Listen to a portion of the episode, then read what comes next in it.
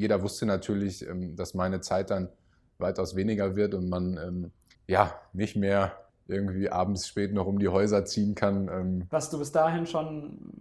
Ja, ich war halt ein ganz normaler Jugendlicher. Okay. Ne? Also ich habe natürlich auch meine Leichen im Keller. Ich habe auch Sachen ausprobiert, ähm, auf die du nicht stolz bist im Nachhinein. Dann trinkst du halt auch mal einen über den Durst. Ne? Ja, also es ist halt einfach so. Ich meine, machen wir uns nichts vor. Das wird es auch in, in 50 Jahren wahrscheinlich noch geben. Ja. Kultkicker Podcast. Einen wunderschönen guten Tag und herzlich willkommen zu einer neuen Folge des Kultkicker Podcasts. Hier ist der Martin und in dieser Episode haben wir einen richtigen Publikumsliebling für euch, vor allem bei den Fans von Schalke 04 und auch bei den Anhängern von Hannover 96.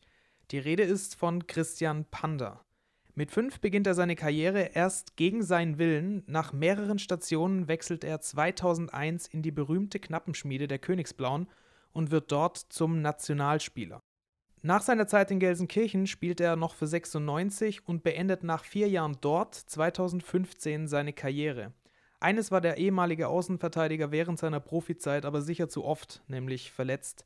Er spricht mit uns über seine Leidenszeiten, seine Jugend in Münster, den legendären Mann der Knappenschmiede Norbert Elgert und das Leben als Profi bei S04. Außerdem geht es um seine Leidenschaft zum Hip-Hop, seinen eigenen bekannten Song Meine Story und seine neue Aufgabe als Mentaltrainer für Leistungssportler.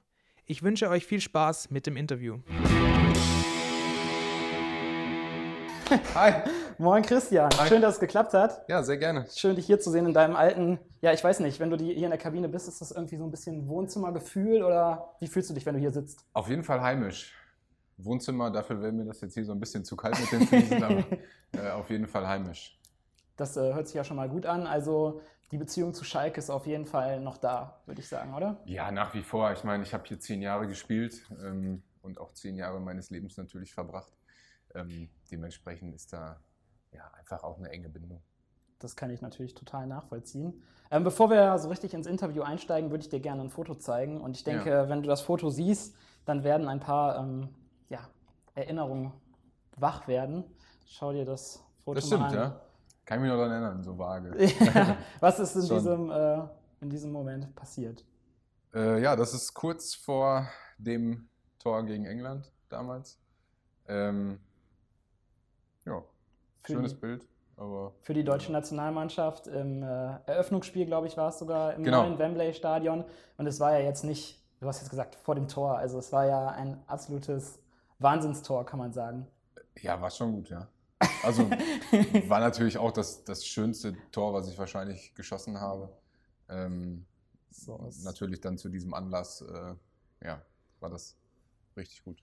Ich kann mich noch daran erinnern, dass ähm, du danach gar nicht mal so heftig gejubelt hast. Also du bist dann so zurückgelaufen, hattest natürlich ein Lachen, ein Grinsen im Gesicht, aber ich weiß nicht, ist das einfach Profifußballermäßig oder warst du selber überrascht, dass man, also Wembley, also ich hätte, ja, glaube ich, also da, ein bisschen mehr ausgeflippt. Da, da, spielen natürlich mehrere Faktoren eine Rolle. Zum einen bin ich jetzt nicht so dieser extrovertierte Typ, ähm, der da irgendwie drei Saltos macht. Mhm. Ähm, zum Zweiten schieße ich natürlich auch selten Tore, als dass ich mich jetzt im Vorhinein um eine Choreografie bemüht hätte. Okay. Ähm, und da prallen halt so ein paar Sachen zusammen, ähm, was einfach so war, dass ich ähm, ja das äh, einfach so für mich genossen habe und ähm, ja, das Spiel war ja auch nicht vorbei. Ne? Deswegen, das stimmt äh, natürlich.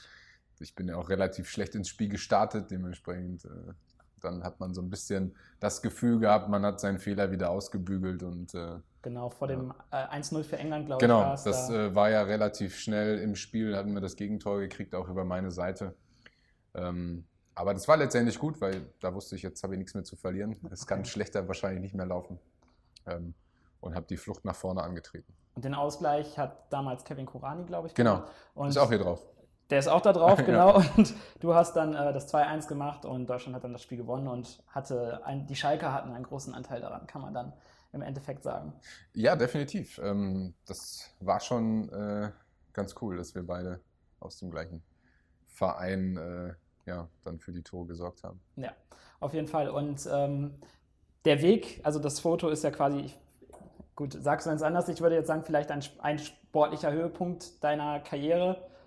Ähm, aber bis dahin war es ja ein weiter Weg. Also du ähm, hast äh, natürlich wie, wie alle anderen äh, in einem kleinen Verein angefangen. Ähm, es war in Nienberge, wo du angefangen hast, aber ich glaube, ähm, Gievenbeck, also ein Verein in Münster, du kommst Ja, aus Münster, genau. ist so eher dein, dein Heimatverein. Genau, Gievenbeck ist so mein Heimatverein. In Berge habe ich, glaube ich, nur ein Jahr gespielt, ähm, aufgrund der Situation, dass meine Mutter da arbeitstechnisch unterwegs war und ähm, das lag halt gerade nah. Ähm, habe aber in Gievenbeck eigentlich gewohnt, auch bis zu meinem Wechsel dann zu Schalke, bis zu meinem 17. Lebensjahr. Ähm, und bin da auch groß geworden, zur Schule gegangen und ähm, mit dem Moment äh, der Einschulung war dann halt auch klar, ich gehe in den Fußballverein in Gievenbeck ähm, und habe dann im Endeffekt auch da, ja, so wirklich angefangen, Fußball zu spielen. Fußball und du, Liebe auf den ersten Blick? Von Ähm, Anfang an äh, den Traum gehabt, Profi zu werden oder? Ja, Liebe auf den ersten Blick, man muss das so ein bisschen differenzieren. Ähm, Ich habe immer sehr gerne Fußball gespielt, ähm, aber die Anfänge im Verein waren so ein bisschen holprig.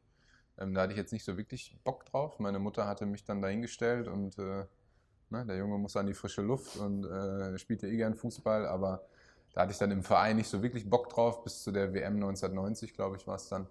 Ähm, wo das dann im Fernsehen lief, habe ich mir gedacht, okay, jetzt musst du doch irgendwie doch fußballvereinsmäßig äh, mal loslegen. Ähm, und dann hat das gut funktioniert, aber ab da war das halt auch wirklich, ähm, ja, so wie man das heutzutage eigentlich gar nicht mehr kennt. Also ich ähm, arbeite jetzt ja aktuell ähm, bei so einem Projekt auch mit Kindern, ähm, wo es halt um Kinderfußball geht, in Anführungsstrichen. Mhm. Und da bin ich immer wieder überrascht, äh, wie wenig diese Jungs noch rausgehen und Fußball spielen. Also so wie wir das damals Mhm. gemacht haben. Ich habe denen auch gesagt, ich habe damals mit dem Ball im Bett geschlafen, auch wenn sich das kitschig anhört, ähm, ist es aber auch die Wahrheit. Ja, mhm. Ähm, und egal, wo ich so hingegangen bin mit den Eltern zum Essen, ich hatte irgendwie mal einen Ball dabei. Also ich war eigentlich ein sehr einfaches Kind, weil mir ist ein Ball gegeben und ich habe mich beschäftigt. Und das stundenlang. Ja, das klingt auf jeden Fall nach einer auch angenehmen Kindheit. Da möchte ich auf jeden Fall auch nochmal drauf einsteigen. Ähm, weil heute, du hast es auch gerade schon ein bisschen angesprochen, denn heute ist so dieses, diese NLZ-Kindheit gibt es halt oft bei Spielern, die nachher im Profibereich landen. Du hast jetzt, glaube ich, bis du 16, 17 warst, bei ähm, der Verein, der danach kam, war Greven. Genau. Das heißt, also es klingt jetzt auch noch nicht nach, nach, nach Profifußball-Karriere, sage ich mal. Also du hattest, glaube ich, eine recht äh, normale Jugend. Also konntest Ja. du einen ganz normalen Freundeskreis, konntest rausgehen. Wie hast du das denn empfunden? Jetzt auch rückblickend vielleicht. Ja, für mich persönlich auf jeden Fall sehr gut. Ähm, ich meine, ich begleite ja aktuell auch ähm, relativ viele Sportler im mentalen Bereich und ähm, Da sprechen wir gleich die, auch noch drüber. gerade auch die Eltern und ähm, da gebe ich das heute auch wieder mit auf den Weg, dass ähm, diese Entwicklung heute dahin, dass die Jungs halt immer früher anfangen, ähm, ist natürlich ein bisschen dem geschuldet, ähm, dass man die Jungs natürlich auch früher weiterentwickelt, dass es die ganzen Nachwuchsleistungszentren gibt, ähm, was ich grundsätzlich auch gut finde. Ähm, immer mit dem Hintergrund, dass man denen natürlich nicht die Jugend klauen darf. Mhm. Und da kann es nur von mir sagen und von dem, was ich weiß. Und das ist jetzt nicht so ein großer Teil, wie das in so einem Nachwuchsleistungszentrum abläuft. Aber ich glaube schon, ähm, dass so ein Stück weit dass dieser jugendliche Leichtsinn, den man vielleicht auch mal haben muss und man muss auch mal Fehler machen, um sich weiterzuentwickeln, dass das vielleicht einfach ein Stück auf der Strecke bleibt. Bei mir war es halt nicht so. Ich hatte immer meinen Freundeskreis. Ich bin dann mit, mit 17 Jahren zu Schalke gekommen ähm, und war vorher eigentlich immer mit den Jungs, die ich aus der Schule kannte, die bis heute noch ähm, meine besten Freunde sind und meine ganze Karriere eigentlich auch begleitet haben, ähm, zusammen. Und ähm, das hat mich, glaube ich, als Mensch auch sehr geprägt, weil mich das immer wieder auf den Boden geholt hat. Also ich hatte ähm, nie so das Problem in Anführungsstrichen von ähm, vielen Fußballern, die dann vielleicht weit weg von der Heimat sind und ähm, sich wirklich nur in diesem Kosmos Fußball bewegen. Ähm, ich bin dann halt nach Münster gefahren, hatte meine Jungs da, die alle ähm, entweder in der Schule noch waren, eine Ausbildung gemacht haben, studiert hatten ähm, und wusste halt, mit welchen Problemen die halt zu kämpfen hatten. Und ich hatte dann letztendlich andere Probleme. Ähm, aber so hat man sich, glaube ich, gegenseitig echt super ergänzt. Das ist auch, auch ein interessanter Punkt, finde ich, ähm, dass du dann ähm, irgendwann aber doch in den, nach Münster, Preußen Münster gegangen ist, was ja ein, Drittligist ist mittlerweile und ähm, wo sicherlich auch die Nachwuchsausbildung schon etwas ambitioniert war. War das so der Punkt, wo du dir gesagt hast, okay, jetzt wird aus Spaß ein bisschen ernst, jetzt wird da der, das Ziel auch draus, nicht nur der Traum, Profifußballer zu werden?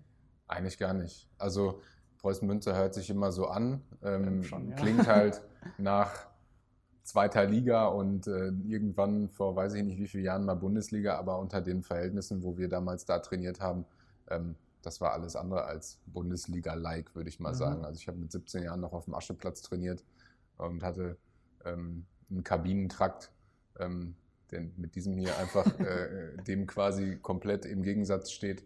Ähm, dementsprechend haben wir zwar die höchste Klasse gespielt, Mhm. ähm, aber habe dann auch, äh, bin in der C-Jugend damals dahin gegangen, ähm, habe dann auch in der B-Jugend nur in der zweiten Mannschaft gespielt. Also es war jetzt nicht so dieser Weg, wo jetzt alle gesagt hätten, ja, ähm, das ist jetzt vorbestimmt, dass der mal Profi wird, sondern ich habe dann eher so am Ende der B-Jugend nochmal so einen Sprung gemacht und hatte dann das erste A-Jugendjahr noch bei Preußen Münster.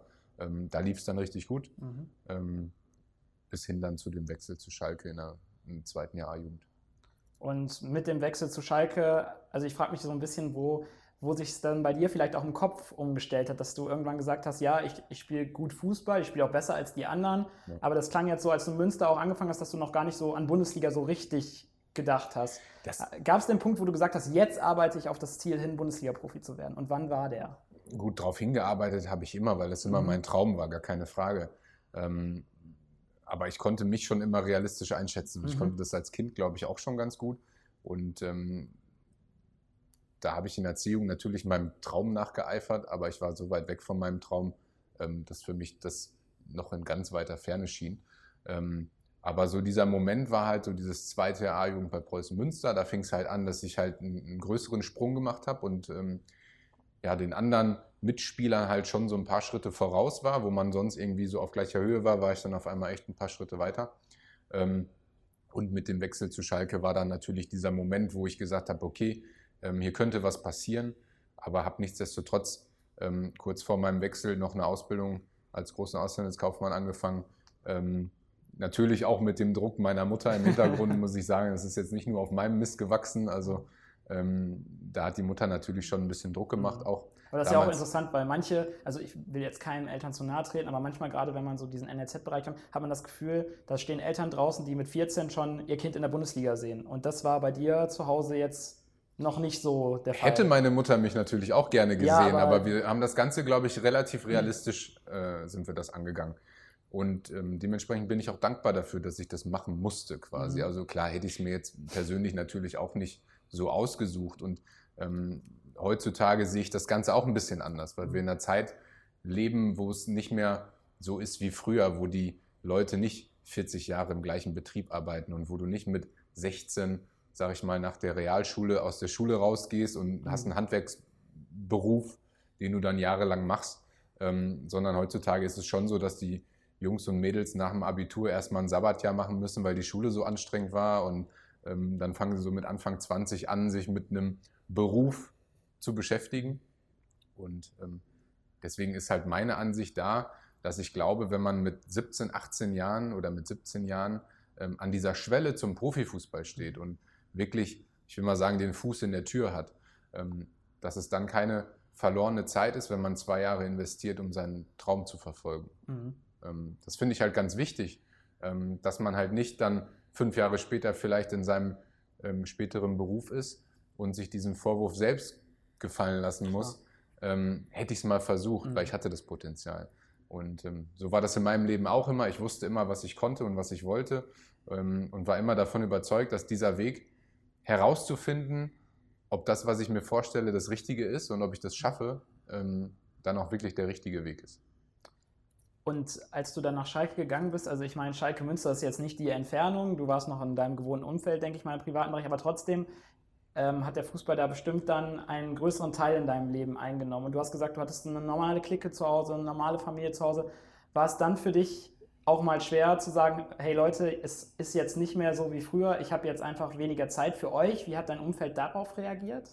Wie bist du Ja, damit umgegangen? Grundsätzlich fanden die es ja alle cool. Also es ist natürlich ein, ein Kumpel zu haben, der das Mhm. geschafft hat, weil mit den meisten habe ich natürlich selber Fußball gespielt und ähm, die waren selber ähm, alle, also bis auf ein paar Ausnahmen natürlich, ähm, auch ambitionierte Fußballer Mhm. und ähm, haben mir das, glaube ich, auch von Herzen gegönnt, dass ich das Mhm. geschafft habe, weil das natürlich auch was ist, ähm, wo man im Freundeskreis letztendlich stolz drauf sein kann. Weil wenn man klar. diesen Traum hat und einer deiner besten Freunde schafft, dann vielleicht auch deinen Traum, ähm, dann bist du ein Stück weit auch mit drin. Und ähm, Mhm. dementsprechend ähm, war das für alle super und jeder wusste natürlich, dass meine Zeit dann äh, weitaus weniger wird und man ja nicht mehr irgendwie abends spät noch um die Häuser ziehen kann. Ähm, Was du bis dahin schon.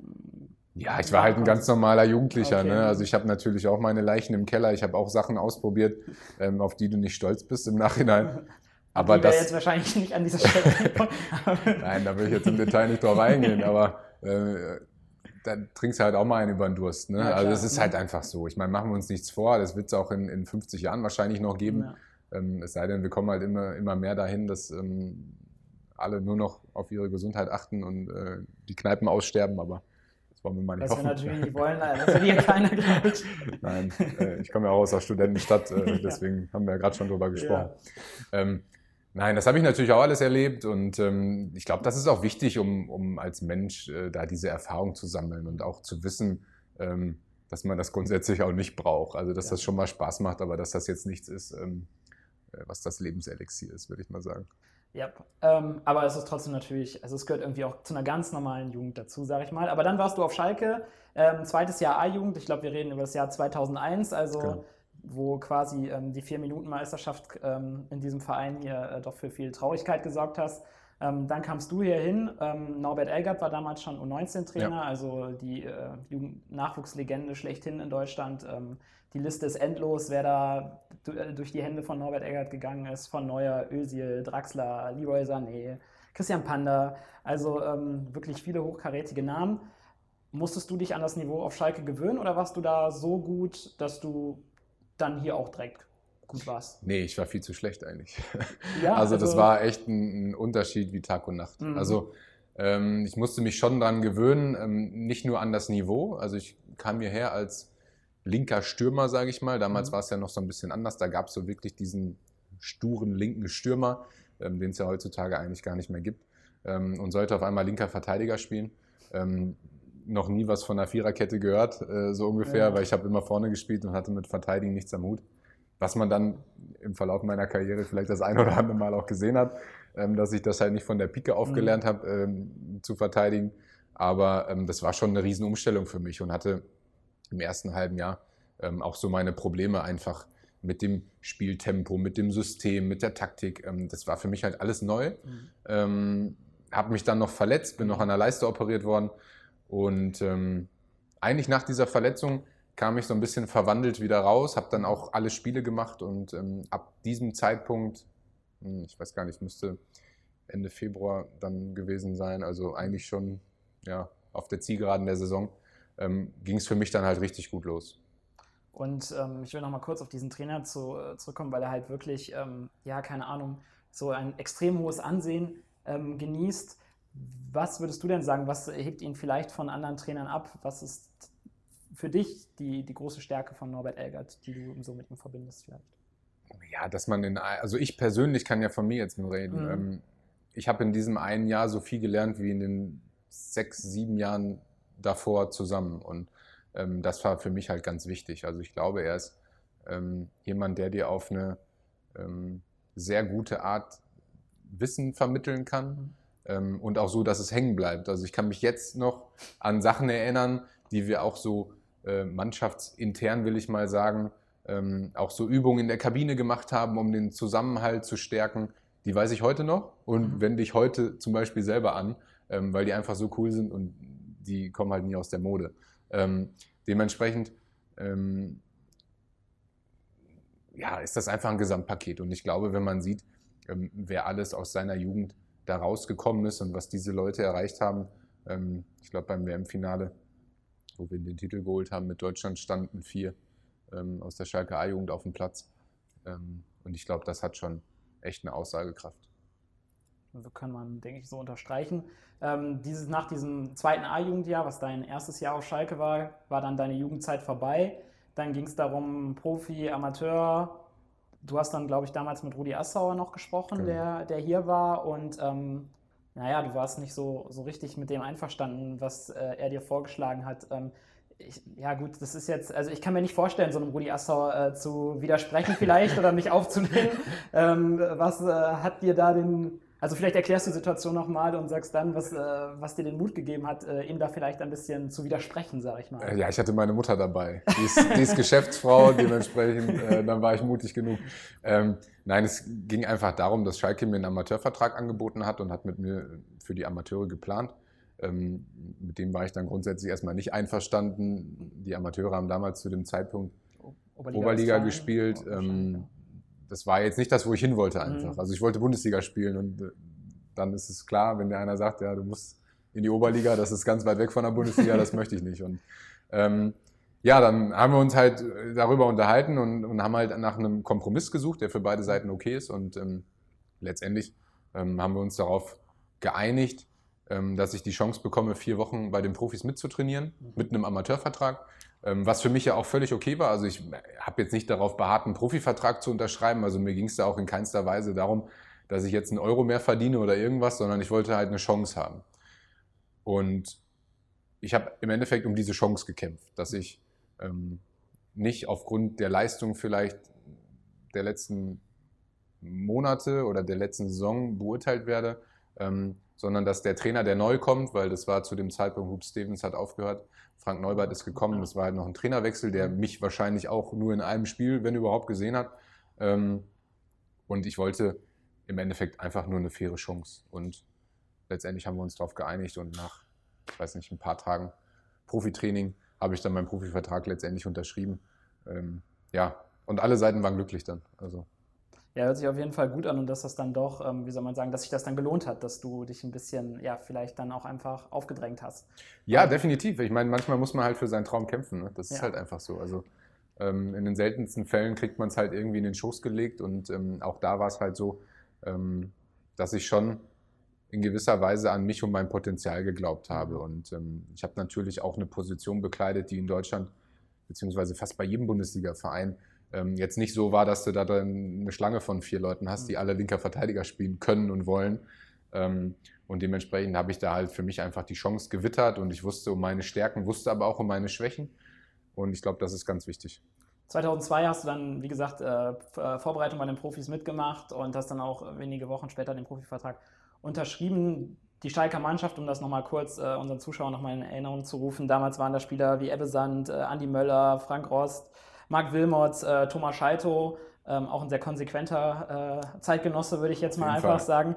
Ähm, als junger Spieler, der in so eine Mannschaft kommt, welchen Weg hast du da versucht, sofort zu zeigen, ich bin da, ich gebe hier Vollgas oder ist das vielleicht dann auch, hat man ein bisschen Angst, dann anzuecken oder ja, ist das ein schmaler Grad gewesen, hast du dir gedacht, nee, ich gebe hier jetzt Vollgas und ähm, nee, ich war präsentiere mich voll? Ich war einfach so, wie ich bin und mhm. wie ich auch war und wie ich eigentlich auch meine ganze Karriere und meine Zeit davor war. Also ich habe ähm, auch während meiner ganzen Karriere eigentlich versucht, immer ganz nah bei mir selbst zu sein. Also ich mhm. wollte nicht irgendeine Rolle spielen, ich wollte nicht irgendwem gefallen, sondern ich wollte einfach der sein, der ich bin. Und ich wollte nicht, dass meine Jungs oder meine Familie, die mich jetzt von zu Hause kennt, dass die mich dann woanders sieht und denkt, ja, den erkennen wir gleich mhm. mehr wieder.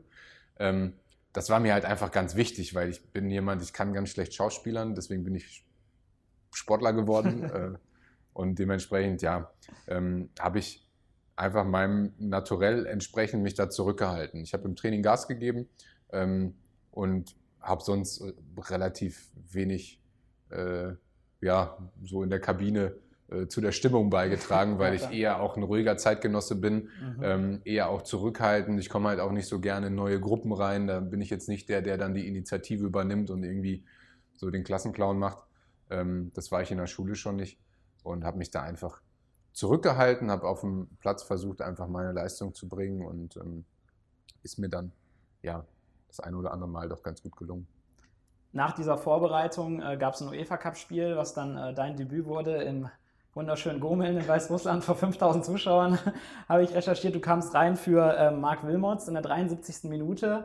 Ähm, ja, vielleicht nimmst du uns nochmal mit. Was war das für ein Gefühl, wo du dann das erste Mal für die Profis von Schalke 04 in einem Pflichtspiel auf dem Platz standest? Ja, war natürlich ein super Gefühl. Ich meine, die halbe Mannschaft ist halt nicht so gern dahin gefahren, weil äh, das Spiel war jetzt natürlich nicht so das, Habt ihr 4-1 gewonnen übrigens? Ja, genau.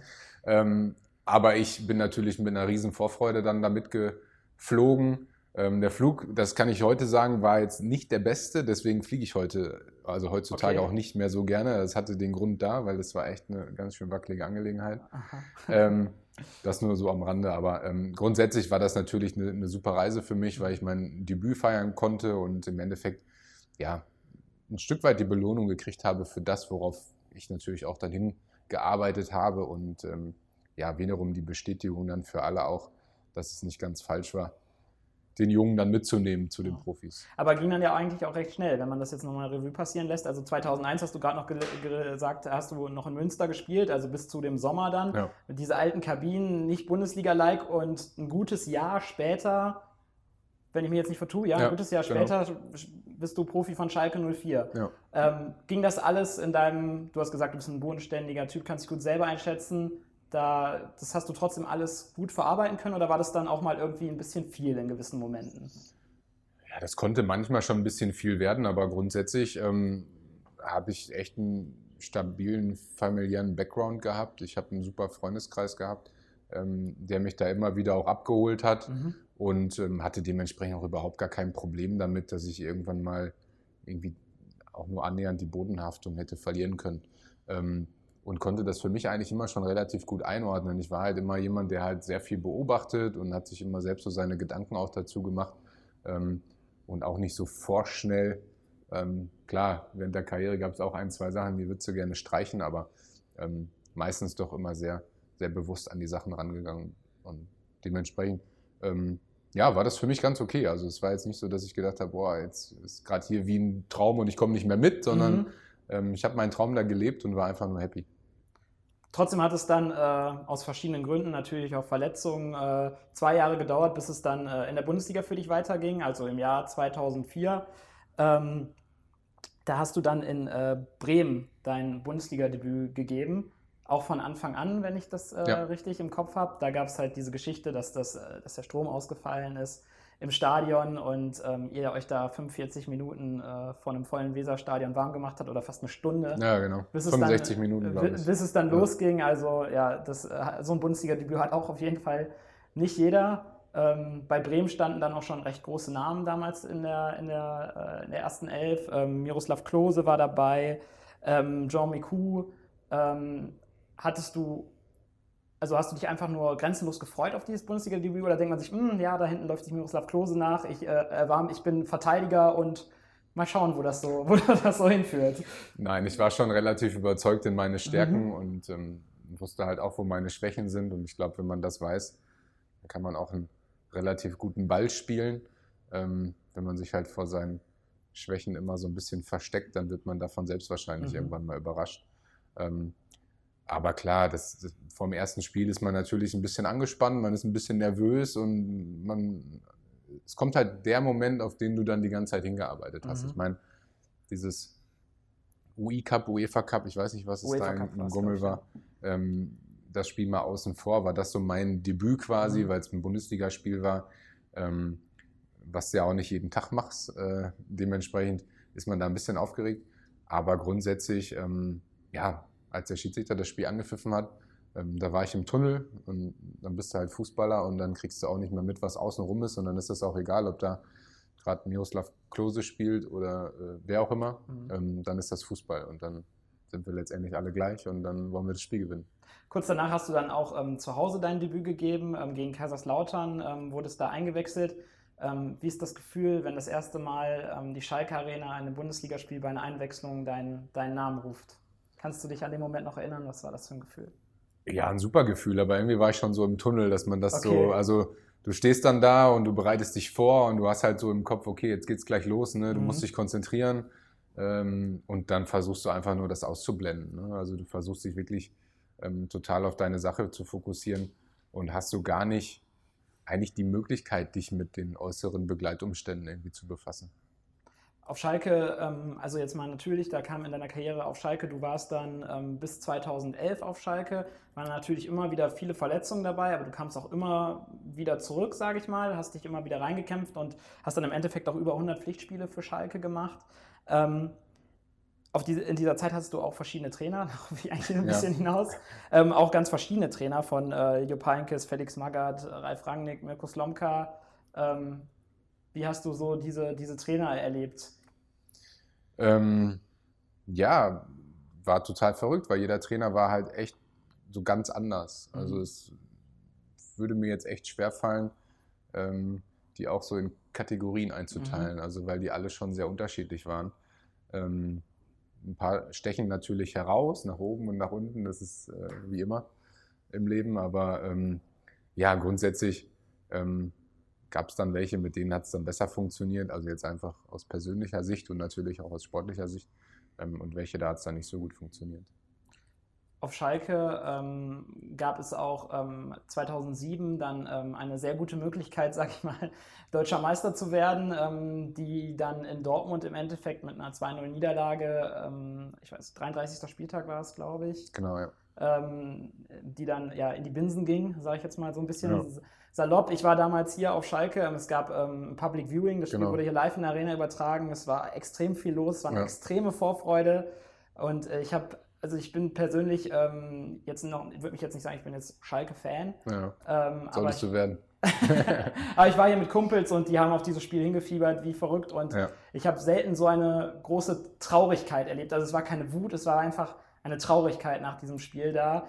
Ähm, wie war dein Gefühl nach diesem Spiel und denkt man vielleicht auch in so einem Moment sogar daran, was in so einer Fanseele passiert oder kann man das äh, in dem Moment auch gar nicht so, so ähm, berücksichtigen, sage ich mal, in seinen Gedanken? Ja, man, man ist ja selber traurig, weil Mhm. man irgendwie eine, eine Riesenchance in den Sand gesetzt hat. Und ähm, ich glaube, für uns wäre das einfach was gewesen, was Einmaliges zu schaffen. Mhm. Also in Dortmund deutscher Meister zu werden. Also Ja. was Geileres für einen Schalker gibt es halt nicht. Ja, also muss man ja die Kirche im Dorf lassen, ist halt einfach so.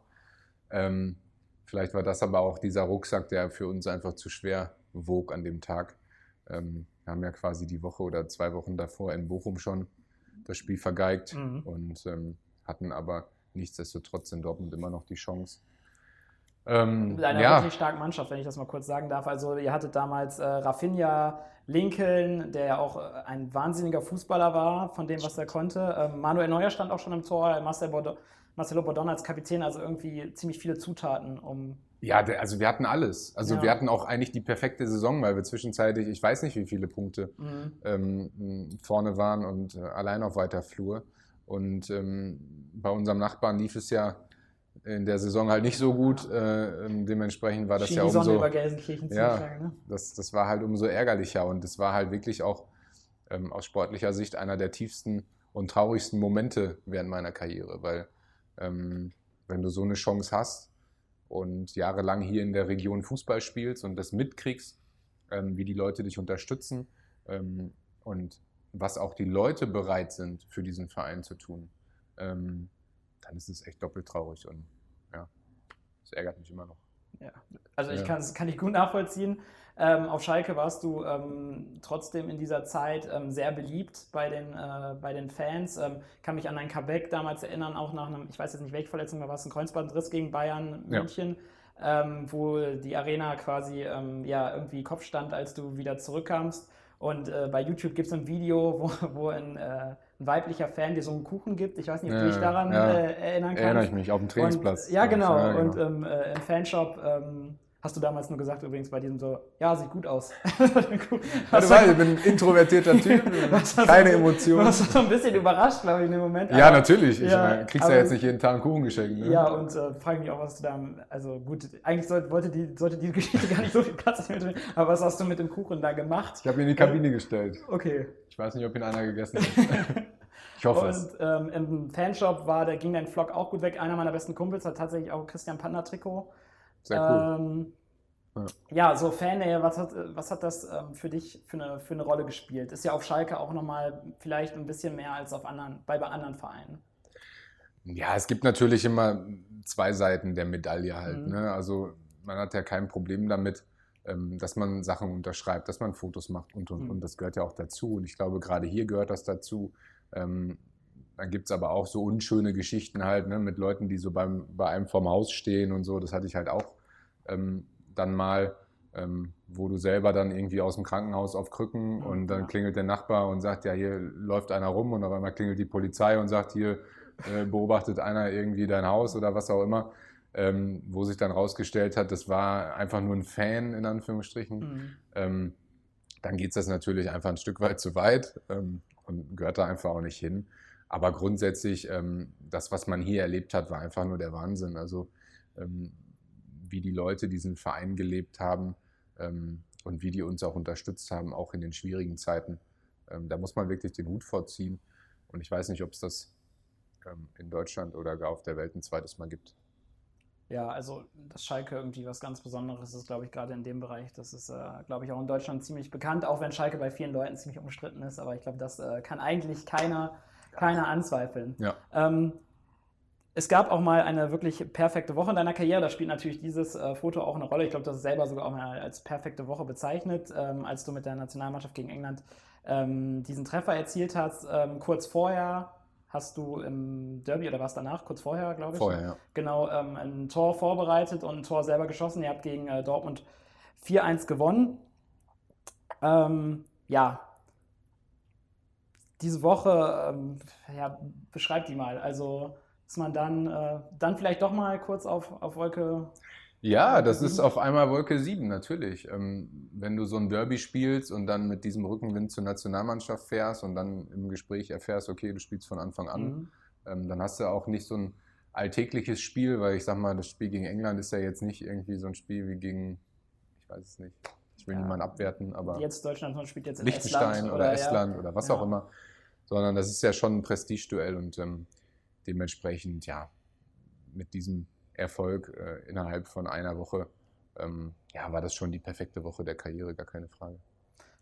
Und ähm, perfekte Woche. Ähm, da in der Zeit warst du natürlich auch eine, ein Star. Also ich weiß nicht, ob man das Wort selber so gerne hört, aber es ist ja nun mal so, du hast das Thema Berühmtheit gerade schon so ein bisschen angeschnitten. Warst du jemand, der dann eigentlich ganz froh war, wenn klar der Fußballer Christian Panda steht in der Öffentlichkeit, aber dann ist auch gut oder und hast dich dann bewusst auch zurückgezogen oder mochtest du es auch dann in der Öffentlichkeit zu stehen? Wie bist du mit dem Thema Berühmtheit umgegangen und mit Ja. dem Thema Ruhm? Ich mochte das persönlich überhaupt nicht. Ähm, sieht man halt auch daran, dass ich jetzt vor, ich weiß nicht, ein paar Wochen ähm, erst angefangen habe, ähm, eine Instagram-Seite zu machen, ähm, was einfach auch nur berufliche Hintergründe hat. Aber ich hatte das jahrelang nicht. Also auch während meiner Karriere gab es ja diverse Plattformen, da gab es Mhm. halt noch kein Instagram, aber ähm, diverse Plattformen, wo ich mich einfach auch nicht getummelt habe. Ähm, weil ich einfach so dieses Bad in der Menge, das war halt nichts für mich. Also Mhm. ich, ich war halt gerne für mich, ich war gerne mit den Leuten, ähm, die mir gut tun. Ähm, aber ich habe das nicht so gemocht, so hochgejubelt zu werden, weil ich wusste halt, dass diejenigen, die dich hochjubeln, ähm, die werden dich auch ganz schnell auf den Boden holen, wenn es dann nicht mehr läuft. Ähm, und habe dementsprechend dann gerade nach dieser Woche ähm, war das Medienecho natürlich sehr groß und dann wollte man natürlich auch immer mehr über mich erfahren und man wollte Geschichten machen und ähm, irgendwie so ganz tief in meinen Privatraum äh, eindringen. ähm, und da habe ich dann einen Riegel vorgeschoben und ich habe halt ähm, den Leuten ähm, mein Hobby gegeben. Ich habe halt ja, jahrelang Musik gemacht. Da reden wir gleich Und, auch noch äh, kurz drüber. Das, da kommt man bei dir, da kommt man Kommt man nicht drum herum, ich ne? weiß, nein. äh, Das gehört auch dazu, Ja. gehört ja auch zu meiner Geschichte, gar keine Frage. Ähm, aber das, das war halt das, was ich den Leuten dann gegeben habe und die haben das dann ausgeschlachtet. Die waren Mhm. froh, dass sie eine schöne Geschichte machen, haben mich dann aber privat in Anführungsstrichen in Ruhe gelassen, weil ich wollte nie irgendwie eine Foto-Love-Story mit meiner Freundin oder Frau Mhm. haben, ähm, weil ich weiß halt, dass wenn da mal schwierige Zeiten sind, ähm, andersrum dann diese Foto-Love-Story in äh, wahrscheinlich ein, ein Hassinterview von beiden Seiten ähm, geführt werden möchte. Und ja, da wollte ich einfach nicht mitspielen, weil ich habe mich da auch nicht so gesehen. Ich habe mich hier gesehen in der Arena auf dem Platz. Da können die Leute drüber diskutieren, aber mein Privatleben, das ist halt meins. Ja, also ist, denke ich, auch eine ziemlich gesunde Einstellung. Ähm, und auf Schalke, ähm, jetzt mache ich mal kurz. kurz. ähm, ja, auf Schalke ähm, ging es dann ja, wie gesagt, zwei, 2011 ging es dann zu Ende. Ähm, das Ende war nicht so, wie du es dir nach zehn Jahren gewünscht hast. Vielleicht nimmst du uns da auch nochmal mit, was, was da passiert ist. Ja, ich fange mal an. Im Februar, glaube ich, war es, ähm, also Anfang des Jahres dann, ähm, war es halt so, dass wir uns mit dem damaligen Trainer und Manager Felix Magath einig waren, meinen Vertrag um drei Jahre zu verlängern. Ähm, wir haben das dann nochmal, also das finale Gespräch quasi um ein, zwei Wochen verschoben. Mhm. Ähm, habe mich dann aber zwei, drei Tage nach diesem Gespräch, also nach diesem ersten Gespräch, ähm, verletzt am Fuß und ähm, dann hat das Gespräch halt nicht stattgefunden, sondern es wurde halt gesagt, okay, solange du verletzt bist, wir warten erstmal ab, weil aufgrund von deiner Historie gar kein Problem, habe ich ja auch eingesehen, gar keine Frage. Ähm, war halt dann abgesprochen, dass wir uns nach Gesundung zusammensetzen und diesen Vertrag unterschreiben. Ähm, ja, wie der Zufall natürlich wollte, ähm, hat, wurde Felix Magath gekündigt. Mhm. Ähm, ich wurde nicht mehr gesund, ähm, sodass sich die Situation ergeben hat, dass wir ähm, mit Horst Heltern darüber gesprochen haben, wie es denn aussieht, ähm, äh, also was mit diesem Vertrag ist, der uns mhm. angeboten wurde. Und ähm, dieser Vertrag wurde dann letztendlich zurückgezogen. Ähm, was kein Problem gewesen wäre. Ähm, ich bin immer ein Freund davon, jemandem offen und ehrlich ins Gesicht zu sagen, was Phase ist. Ähm, ich war auch selbst kein Träumer. Also ich wusste ja, dass ich zehn Jahre da war und ähm, in den zehn Jahren ähm, jetzt weit weg war von dem Maximum an Spielen, die ich mhm. hätte machen können aufgrund meiner Verletzung. Aber ich glaube, mit einem Spieler, der zehn Jahre da ist, kann man auch ganz offen reden. Und ähm, ich glaube, wer mich kennt, der weiß auch, ich bin kein Träumer, sondern ich bin Realist und ich ähm, weiß auch, dass du einem verletzten Spieler keinen Dreijahresvertrag mhm. gibst. Ähm, aber so dieser zeitliche Ablauf hat mich einfach ein bisschen gestört, weil dann wurde erst ein neuer Spieler verpflichtet und dann wurde gesagt, okay, ne, mit mhm. dir planen wir nicht mehr und dann wurde so ein, ich weiß gar nicht, ob es dafür ein Wort gibt, so ein Angebot in den Raum geworfen, so eine Einjahresverlängerung. Zum ähm, Pseudo. Ja, so kann man es schon ja. nennen. Also ähm, das war halt einfach nichts. Also mhm. das war halt nur, glaube ich, um in der Öffentlichkeit dann gut dazustehen, um zu sagen, ja, wir haben doch ein Angebot gemacht, aber er hat es nicht angenommen. Ähm, fand ich ein bisschen uncool, ähm, muss ich ganz ehrlich sagen, weil nach zehn Jahren und nach all dem, was man so zusammen erlebt Klar. hat, ähm, war das ein uncooler Abgang. Aber grundsätzlich hatte das für mich persönlich nichts mit Schalke 04 zu tun, sondern mit handelnden Personen, was ich auch immer gesagt habe. Deswegen ähm, ist dieser Verein nach wie vor äh, so tief in meinem Herzen, dass es halt nicht tiefer geht wahrscheinlich. Ähm, und äh, ja, das war halt das Ende letztendlich, ohne wirkliches Ende. Du hast es schon gesagt, der Verein ist trotzdem, also abgesehen von diesem Abgang, der dir halt nicht so gefallen hat und an handelnden Personen lag, ja. ähm, tief in deinem Herzen. Also es waren dann zehn Jahre Schalke, wenn du so jetzt ein Fazit oder einen Strich drunter machst. Ähm, ja, wie bewertest du die Zeit? Also das ist jetzt natürlich eine Riesenfrage. Das ist eine Riesenfrage. Wie, lange, wie viel Zeit haben wir? Ähm. Also, ähm, ja, wie bewertest du diese Zeit von oder wie, welche Gefühle hast du, wenn du an Schalke 04 und deine zehn Jahre hier denkst? Ja, eigentlich nur positive. Mhm. Also ähm, Trotz, ich meine, ja, ich, Verletzungen. Auf der anderen Seite überragende Freistöße, extrem beliebt bei den Fans. Ja, ich sag mal, ähm, das eine hat für mich jetzt mit dem anderen erstmal wenig zu tun. Also das ist alles natürlich ein Teil meiner Geschichte. Ähm, aber ich bin so ein Mensch, der, wenn er zurückblickt, ich gucke mir lieber so die positiven ja, Sachen an als die negativen. Ähm, oftmals kennt man das ja von längeren Beziehungen, wenn man dann zurückblickt, dann sieht man auch nur die tollen Sachen und denkt so, ja, ne, das, ja, genau. Ähm, das habe ich in Be Bezug auf meine Karriere vielleicht auch. Mhm. Ähm, aber grundsätzlich ähm, gehören diese Verletzungen auch einfach dazu. Also die haben mich auch zu dem werden lassen, was ich heute bin und ich bin auch froh darüber dass das alles so gekommen ist, weil das hat mir echt ganz viel gelehrt in meinem Leben. Ähm, und das hat so eine natürliche Selektion in meinem Freundeskreis stattgefunden und alles das, was das so mit sich gebracht hat. Ähm, daraus habe ich halt auch viel Positives gewonnen und grundsätzlich als Fazit, ja, es war einfach eine geile Zeit ähm, und ich hätte es mir nicht besser wünschen können. Ja, klingt doch stark. Machen wir mal kurz einen Haken an Schalke, machen wir mal ganz kurz eine Pause mit, mit Fußball. wir reden jetzt nämlich aber mal ganz kurz über Musik. Ähm, bevor wir über deine Musik reden, würde ich einfach gerne wissen, weil man, äh, ja, wie gesagt, deine Musik, äh, so ein paar Lieder, vor allem natürlich meine Story, ja. ähm, haben wir tatsächlich auch gehört. Ja. Das überrascht dich, wie viele das gehört haben oder vielleicht sogar ja, auch noch hören? Ehrlich, also ich kriege ja jetzt wirklich immer noch Nachrichten von Leuten, die sagen, das läuft immer noch in meinem Auto.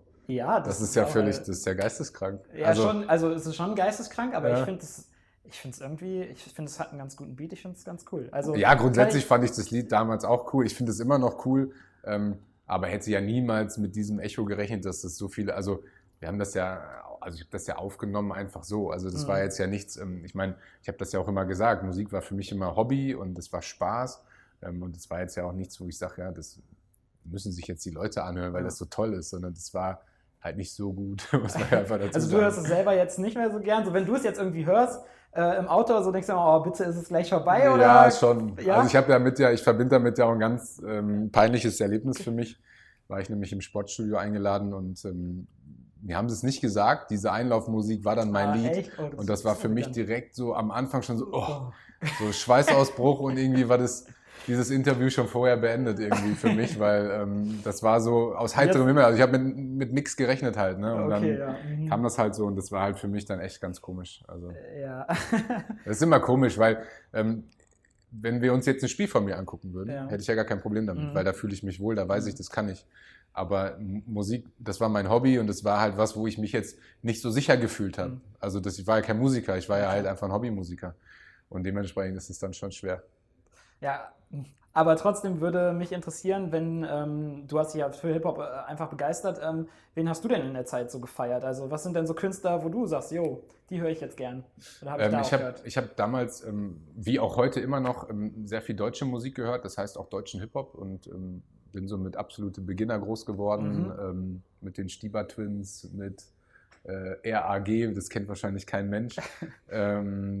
und einfach vom ersten bis zum Tag heute ist Cool Savage halt jemand, den Mhm. ich immer gehört habe und wahrscheinlich auch immer hören werde, solange er Musik macht.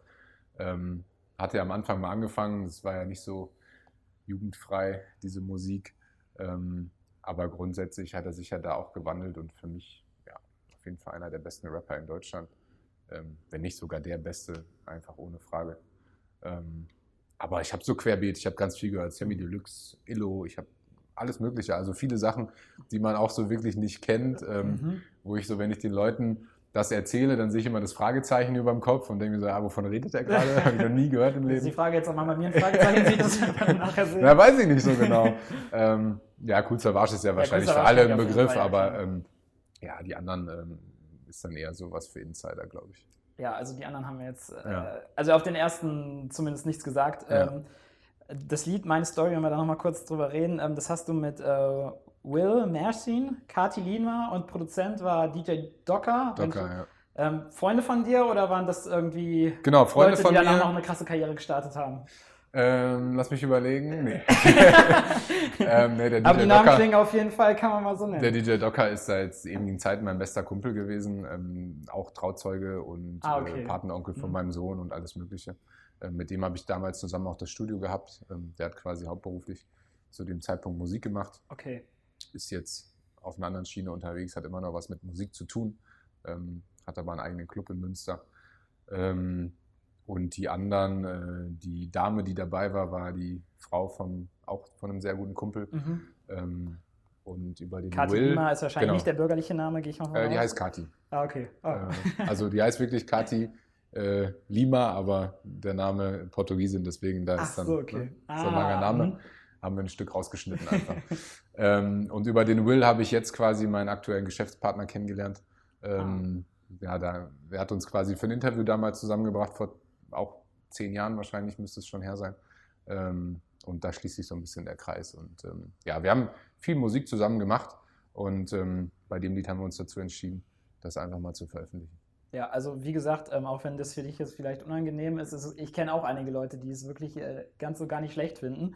Ähm, heutiger Hip-Hop, ich weiß nicht, weil der Hip-Hop hat sich ja verändert, das wird sich, ähm, ist jetzt hier so Autotune-lastig geworden. Ja. Ähm, kannst du mit dem heutigen Hip-Hop, so sprich äh, 187 Straßenbande, Capital Bra, falls die, die sagen dir wahrscheinlich schon was, Ja, kannst du damit was anfangen oder denkst du dir, oh nee, Leute, also absolute Beginner war irgendwie schon ein bisschen geiler. Ja, glaub ja. Ich meine, wir kamen natürlich aus der Generation. Ich meine, Mhm. wenn du jetzt ähm, die, die Jugend von heute fragst, ähm, wenn du den Beginner zeigst, denken die, ja, weiß ich nicht, kein Autotune, und irgendwie ist alles so, äh, kein Gucci und kein Louis Vuitton und was weiß ich was. Ja, klar. Äh, kann ich mich irgendwie nicht mit identifizieren.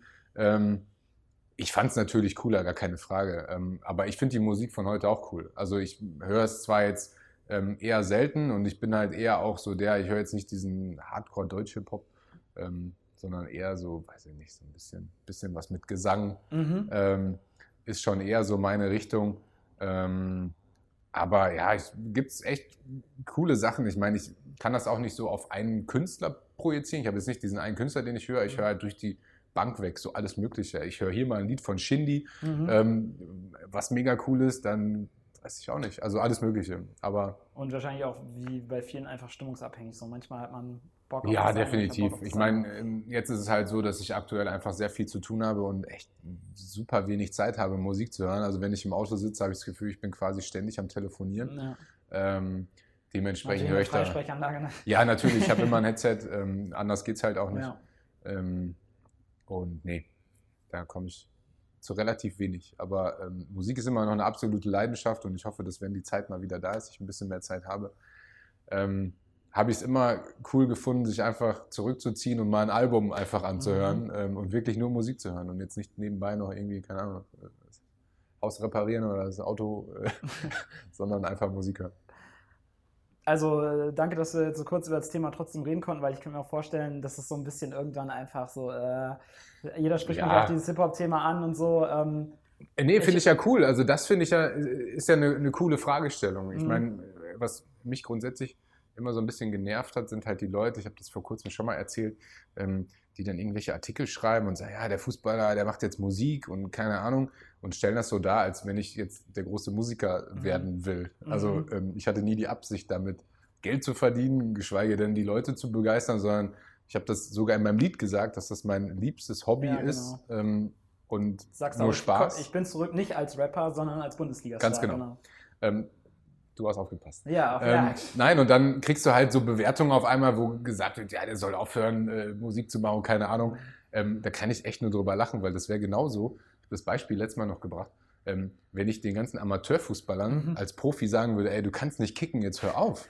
Also, Ja, ja, okay. dem macht es Ja. halt Spaß. Ich meine, du kannst Ja, dir das klar. doch nicht verbieten. Also, weißt du, und das ist halt so, wo die Leute, wo ich mich gefragt habe, ja, die haben diesen Sinn gar nicht verstanden. Mhm. Also alle, die das jetzt hier sehen, Das die das, damals, die das damals geschrieben haben, ähm, denk nochmal drüber nach. Ja, aber Genau. wenn du jetzt gerade dieses sagst mit dem äh, Amateurfußball, also ähm, ich weiß nicht so, du, deine Kumpels, vielleicht zockt der eine oder andere noch Kreisliga, ist es so für dich so, als, also allgemein als ehemaliger Profi, denkt man sich dann so, ach du Scheiße, wenn man da hinguckt oder, oder kann man sich das schon mal reinziehen irgendwie? Oder? Nee, ja, aus Spaß kann man sich das natürlich reinziehen. Das ist jetzt natürlich nicht die hohe Fußballkunst und Ja. ähm, da geht es auch eher darum zu hoffen, dass der äh, Bratwurststand aufhat und es gibt was zu essen. Äh, aber ja, grundsätzlich, ähm, meine Jungs sind natürlich auch alle irgendwo in meinem Alter und äh, da ist eher so, wir gehen so auf die alte Herren dann langsam zu.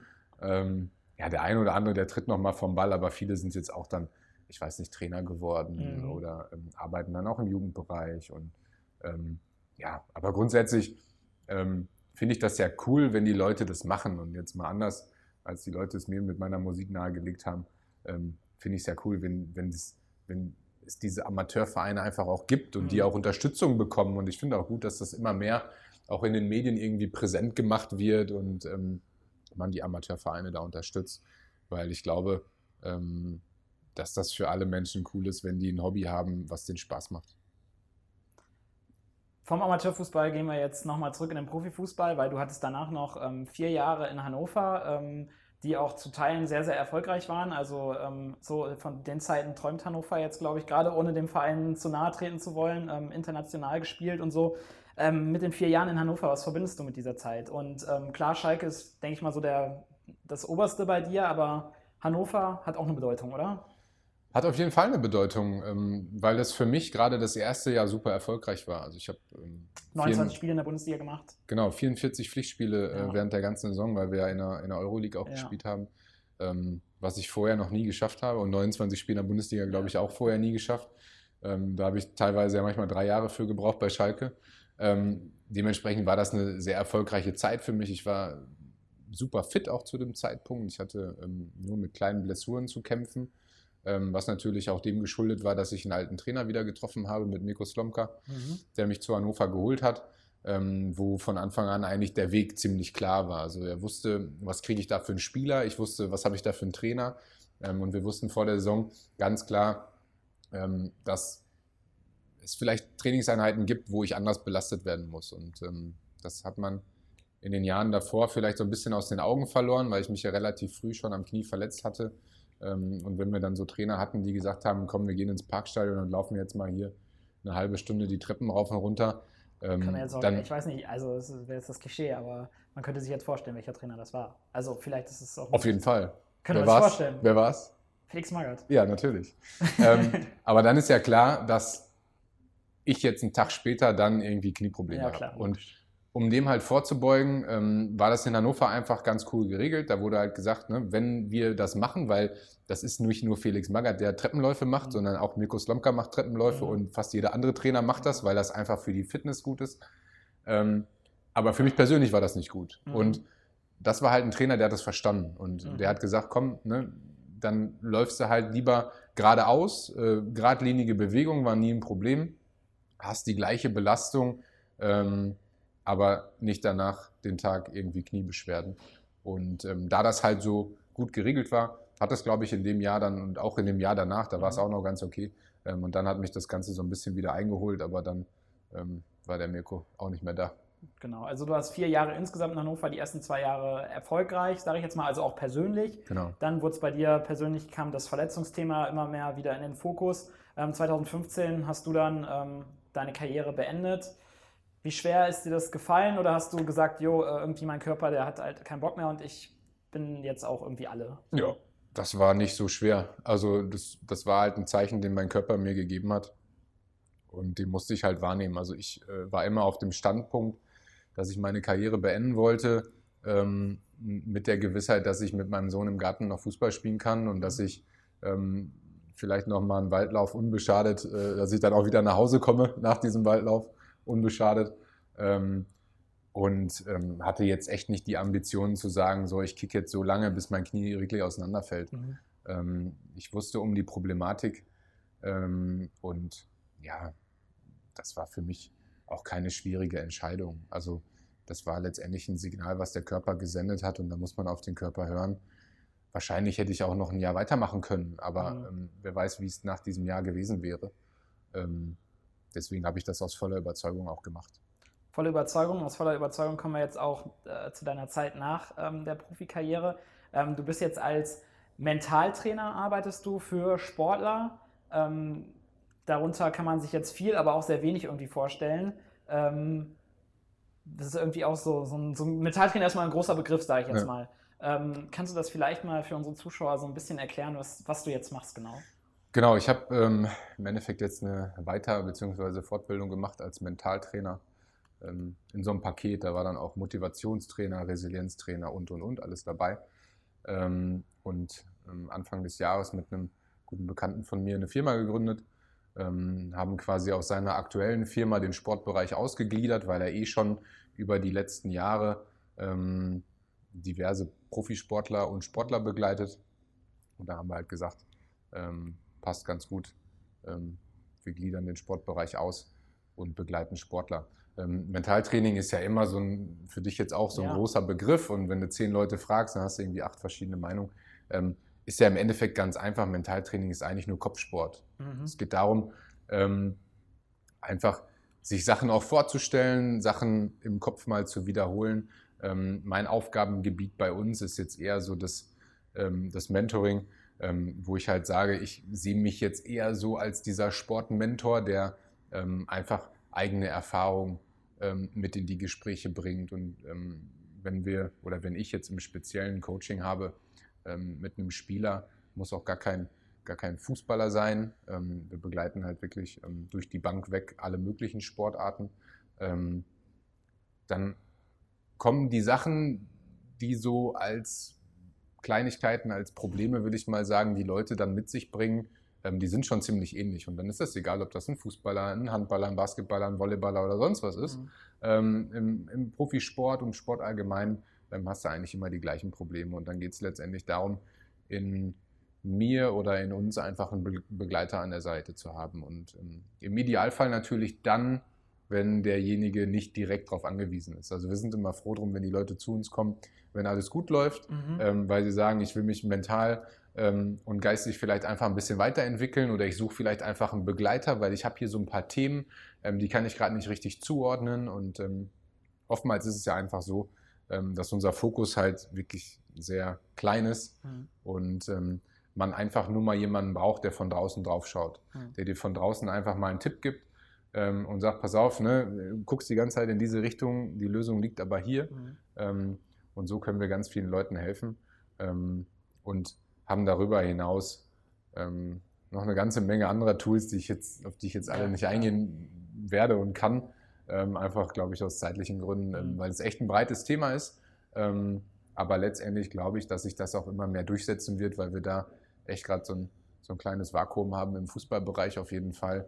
Ähm, in Amerika ist es schon gang und gäbe, dass jeder im mentalen Bereich arbeitet. Da war es sogar in den 90er Jahren Chicago Bulls, das war so meine Zeit. Ähm, Phil Jackson war, glaube ich, der Trainer, wenn mich Mhm. nicht alles täuscht.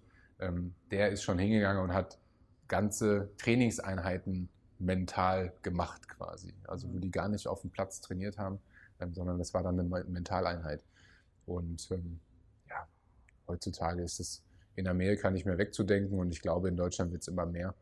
Und ähm, wir haben die Spieler letztendlich ja auch dazu gebracht, dass wir alles wissen über sie und dass wir Mhm. sie überall zum Limit gebracht haben. Das heißt, wir überwachen den Schlaf, wir kümmern uns um die Ernährung, wir haben sie rein physisch zu 100 Prozent ausgelastet, aber mental ist halt, glaube ich, noch so dieser Ansatz, wo echt noch was möglich ist. Mhm. Und ähm, ich glaube, wenn man mental stabil ist, dann kann man auch eine stabile Leistung auf den Platz bringen. Um das nochmal so ein kleines bisschen zumindest zu konkretisieren, ist, ähm, also Thomas Bräuch sagt ja sicher was, ähm, der hat ja mal diesen Film gemacht, Tom meets Sisu, wo er auch Genau. darüber spricht, so dass ähm, irgendwann es mental irgendwie Ja. nicht mehr ging und er hat dann zum Beispiel das mal gesagt, wenn er auf den Trainingsplatz gegangen ist bei Nürnberg nachher, wo er hat er gesagt, er hat sich so angefühlt, als äh, würde quasi die Welt über ihn zusammenbrechen. Irgendwie Ja. nur, wenn er, wenn er angefangen hat zu trainieren, er hat sich so gefühlt, als hätte er Bleiwesten an, als könnte er mit den anderen gar nicht mehr mithalten, obwohl er es eigentlich körperlich gekonnt hätte. Kann man mit, also solche, solche Problemstellungen, begegnen die euch im Beruf und könnt ihr da dann weiterhelfen bei solchen Sachen? Ähm, begegnen uns auf jeden Fall. Man muss natürlich Mhm. immer dann unterscheiden. Wir sind halt ein Mentaltrainer, wir sind jetzt kein Psychologe. Mhm. Ähm, ich sag mal, bei so einem Fall hört sich das ja für mich jetzt eher nach Burnout, nach Mhm. Depression, nach weiß ich Mhm. nicht. Also das ist dann nicht unsere Baustelle. Ähm, und wenn wir jemanden bei uns haben, der jetzt die Auffälligkeit hat, wo wir sagen, das ist eher eine Richtung Burnout, Depression, ähm, dann müssen die halt zum Spezialisten, weil dafür sind wir halt nicht ausgebildet. Ähm, bei uns geht es halt eher darum, dass wir sagen, ähm, wir wollen die Jungs halt weiterentwickeln und Mhm. wir wollen denen neue Ansätze geben und wir wollen denen helfen, wenn sie in irgendeinem Loch stecken, wo sie nicht mehr rauskommen. Mhm. Mal fernab von, wie gesagt, einer diagnostizierten Krankheit vielleicht. Mhm. Ähm, aber da haben wir echt ganz gute Ansätze, ähm, wie wir das auch bewerkstelligen können und ähm, haben jetzt da auch so ein digitales Programm auf die Beine gestellt, ähm, um halt auch so ein bisschen unabhängiger zu sein, weil heutzutage kann man halt viel mit dem Laptop, mit dem Handy machen, man kann viel mit FaceTime ähm, oder Zoom-Calls machen, ähm, dass man halt nicht immer zu den Leuten persönlich fahren muss oder die Leute immer persönlich zu uns ins Büro kommen müssen. Ähm, lässt sich darüber viel machen, aber ich meine, klar, das eins zu eins Gespräch Auge in Auge ähm, ist natürlich immer besser, aber die Möglichkeiten bestehen, das einfach ähm, ja, in die Welt rauszutragen, ohne dass man immer vor Ort sein muss. Aber es ist schon nicht so, also du hast es ja gerade zum Psychologen abgegrenzt, es geht jetzt aber auch nicht nur darum, irgendwie, ähm, jetzt mal salopp gesagt, einfach ein bisschen zu quatschen. Also ihr habt schon konkrete Techniken, die ähm, ihr dann quasi auf euren, auf euren Klienten, sage ich jetzt mal, ähm, anwendet und die ihr mit dem macht, um gewisse Dinge herauszufinden. Und, äh, Genau. Also es zu ist zum Beispiel, ähm, es gibt ja ähm, Wingwave zum Beispiel, ich weiß nicht, ob das ein Begriff ist. Nee. Ähm, Ehrlich gesagt nicht, Ich also- habe da drin jetzt ähm, keine Zertifizierung, aber mein Partner ist darin zertifiziert und kann das halt dementsprechend auch anwenden. Ähm, ist im Endeffekt so ein Muskeltest, ähm, wo die Person einfach eine Aussage tätigt ähm, und du durch die Muskelspannung sehen kannst ähm, und fühlen kannst letztendlich, ob das dieser Person unterbewusst Stress macht. Okay. So als Beispiel, wenn du jetzt deinen Namen sagst, machst so einen Kreis, hältst Mhm. es, machst Kraft rein, dann ist dieser Kreis stabil, weil Mhm. dein Name ist. Wenn du jetzt sagst, ich heiße Donald Trump, Mhm. dann hast du halt nicht so viel Power, Aha, weil okay. dich das unterbewusst stresst, weil es halt nicht die Wahrheit ist. Mhm. Ähm, und so kannst du halt ganz viele verschiedene Sachen rausfinden, ähm, die dich unterbewusst stressen. Ähm, haben Spieler gehabt, die haben Probleme auf verschiedenen Untergründen gehabt, ähm, weil sie sich einfach mal verletzt haben auf diesem speziellen Untergrund, ne, ob es jetzt Kunst, Naturrasen, Ja. Hybridrasen, was auch immer. Ähm, Und das weißt du halt nicht, weil du Mhm. liegst halt mit dem Kopf in dem Rasen und guckst ja jetzt nicht, ist das jetzt Naturrasen, ist das Hybridrasen, Mhm. Kunstrasen, was auch immer, interessiert dich eigentlich auch nicht. Ähm, aber sowas kannst du unterbewusst abspeichern. Das heißt, holst du dir einen Kreuzbandriss ähm, auf dem Kunstrasen, kann sein, dass du wieder auf den Kunstrasen gehst und auf einmal das Gefühl hast, boah, ich habe 20 Kilo mehr auf den Schultern. Mhm. Ähm, Mhm. Und sowas können wir halt bearbeiten. Das ist halt, das geht halt genauso schnell weg, wie es gekommen ist. Ähm, klingt total verrückt und ein bisschen nach Hokuspokus. Ähm, ist aber ganz einfach und wissenschaftlich bewiesen. Deswegen, ähm, wenn man sich ein bisschen damit beschäftigt, ähm, ist das ein sehr cooles Feld, weil man echt sehr vielen Leuten helfen kann und auch helfen kann mit Problemen, ähm, wo du sonst vielleicht nicht wüsstest, okay, wen spreche ich jetzt an? Also ist das jetzt was für ein Arzt oder ist das was für einen Mhm. Physiotherapeuten? Ist das, ich weiß nicht für wen was. Ähm, da können wir den Leuten meistens auf jeden Fall weiterhelfen. Klingst auf jeden Fall auch begeistert und leidenschaftlich, wenn du darüber sprichst. Ähm, ich würde jetzt hinter dem Interview mal einen Strich drunter machen. Es war sehr angenehm, mit dir zu sprechen. Abschließende Frage noch, kurz und äh, knapp. Was bedeutet für Christian Panda Glück? Carsten Ramelow hat gestern gesagt, kann auch mal ein guter Kaffee sein. Wenn, äh, was ist für dich? Ja, würde, würde bei mir passen. Ich trinke zwar keinen Kaffee, aber ich finde, das ähm, ist so prädestiniert für die Kleinigkeiten im Leben. Also ich finde so, ähm, Glück. du mal eine raus, ja. Glück sind einfach auch Kleinigkeiten. Ich meine, mein, mein größtes Glück ist zum Beispiel gesunde Kinder, eine tolle Frau. Ähm, damit bist du, bist du, glaube ich, schon ganz gut Ja, aufgestellt. auch. also ähm, Gesundheit ist, glaube ich, auch für alle einfach das. Also ich habe eine Wertetabelle irgendwann mal gemacht in meinem Leben. Mein erster, also auf dieser Tabelle auf Nummer eins steht halt Gesundheit. Und ich glaube, ähm, wenn man gesund ist und wenn alle um dich rum, die dir was bedeuten, gesund sind, dann ist es das, das Wichtigste. Ist, glaube ich, ein Schlusswort, was man so unterstreichen kann. Danke für das Gespräch, danke für deine. Zeit und ähm, alles Gute für dich. Danke. Das war das große Interview mit Christian bei uns. Mehr zu ihm und allen anderen Kultkickern findet ihr auf kultkicker.com oder auf unseren Kanälen auf YouTube, Facebook oder Instagram. Gleich noch unsere Schnellfragerunde zwischen dem Pfosten mit Christian in der Hauptrolle. Ich verabschiede mich schon mal. Bis zum nächsten Mal. Ciao. Hey Christian, Hi, Sport machen oder Sport gucken? äh, jetzt lieber gucken. Welchen guckst du denn so? Ja, am liebsten NFL. Und welchen machst du? Ein bisschen Fußball noch, Warum muss man unbedingt mal ein Spiel auf Schalke gesehen haben? weil die Atmosphäre wahnsinnig ist. Rechts- oder Linkshänder? Links. Wer ist dein Lieblingsrapper Cool Savage, und warum? weil er der King ist. Sing weiter. Glück auf, Glück auf. Der Steiger kommt. Bitte ergänzen. Für einen Tag wäre ich gerne einmal. Ähm, ich selbst, ich bin immer ich selbst. Wer ist der beste Linksverteidiger der Geschichte? Marcelo, Freistoß oder Elfmeter? Freistoß. Hast du schon mal einen Star nach einem Selfie gefragt? Äh, nein, ich habe mich nicht getraut. Äh, einmal TI am Flughafen gesehen, aber nicht getraut. Braunbär oder Panderbär? Panda-Bär. Wie guckst du, wenn du dir etwas ganz doll wünschst? Ich weiß es nicht. Raul oder Huntela? Beide.